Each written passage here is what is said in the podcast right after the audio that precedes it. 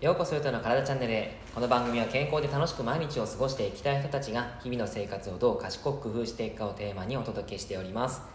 はい皆様こんにちは、えー、今日は全国的に雨がすごいらしいですね。ちょうど福岡はですね午前中すごい雨が降ってたんですけどもあの昼過ぎあたりから結構晴れてきてですね今は結構天気がいいです。はい。全国で結構えー、災害が増えてるみたいなのであの十分にお気をつけいただけたらなと思います。はい。じゃあですね今日はあの必須ミネラルの亜鉛のお話をしていこうと思いますが抗酸化。美容けん、えー、筋肉とか健康にもすごい大切なこの亜鉛というミネラルですね、えー、ぜひこれを知っておいてください。えー、この亜鉛っていうのはですね、あのー、結構体っていうのは亜鉛を欲しているんですけどもなんかこう亜鉛って聞くと皆さんどんなイメージがあるでしょうか？えおそらくなんかこう鉛亜鉛の鉛って鉛っていう字なのでえ鉛でしょ？みたいな感じに感じるんですけど実はですねあの亜鉛はその体の中でいうと筋肉とか骨皮膚肝臓脳腎臓などに含まれている一つの成分なんですね。で、えー、体内に約 2000mg 存在するというふうに言われています。人の体には必要とされている必須ミネラルが16種類あるんですけどもその中の一つが亜鉛なんですね。であのちなみに必須ミネラルっていうのは体内で作れないから体外から取らなければいけないということでやっぱり必要なアミノ酸あのミネラルになっていきます。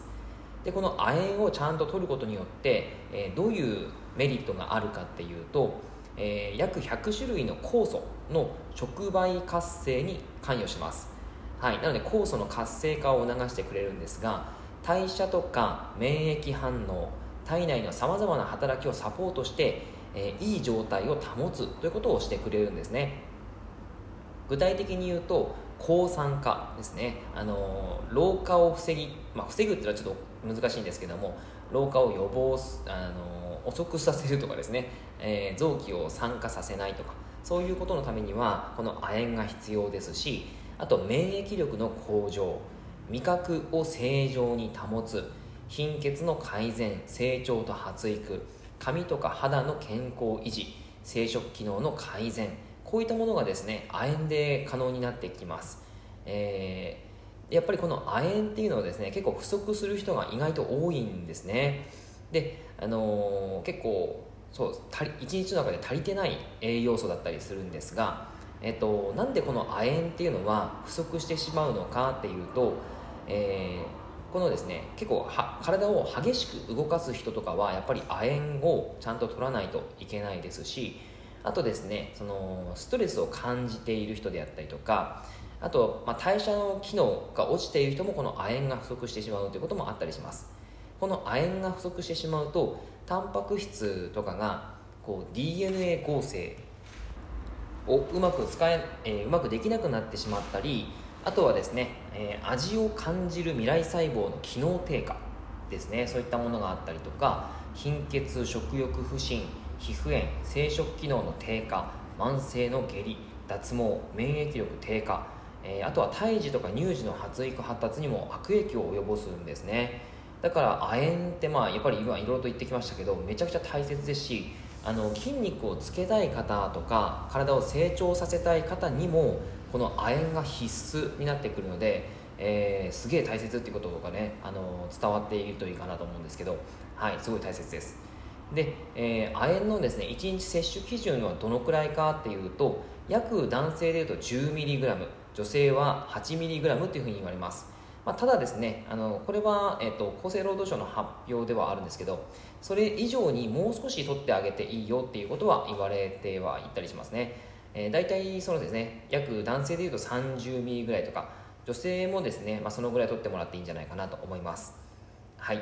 えっとで亜鉛ってじゃあどういう食事から取れるのかっていうとえー、多分皆さんご存知かと思いますが亜鉛というものはですね牡蠣に多く含まれております。牡蠣、えー、100g で大体 14.5mg とか入ってるんですね。なのでめちゃめちゃ牡蠣はですね亜鉛が豊富。あのー、何でしたっけ？えっと、海のミルクでしたっけ？あの、えー、なんかそういう感じで言われたりもすると思うんですけど、はい、牡蠣はすごく亜鉛が豊富です。あとはパルメザンチーズであったり豚レバー高野豆腐、えー、牛もも肉アーモンドあとは焼き海苔とか納豆全卵そういったものにも入っていたりします、はい、結構肉野菜あ肉とか、えー、魚介類に、まあ、入ってたりはするんですよね。それ以外には海苔とか納豆とか、まあ、卵にもあるということなんですね。はい。えー、この亜鉛自体の毒性は極めて低いので食事からの適正摂取量であれば副作用は少ないというふうに言われています。ただサプリメントで過剰摂取した場合はそのなんか胃の不快感とかがあったりするんですね。なので、えー、例えば結構ねあのサプリメントで亜鉛のサプリメントを選ぶとあの海外の製品で 50mg 入ってたりするやつもあるんですよ。それはすっごい多すぎます。はい。多くてもまあ 40mg ぐらい1日に取れたらいいかなと思うので、えー、50mg ってオーバーなんですね。だからあのそのサプリは選ばないようにしてください。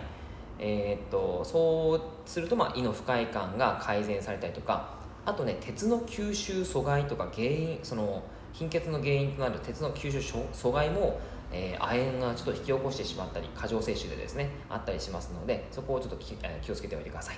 はい。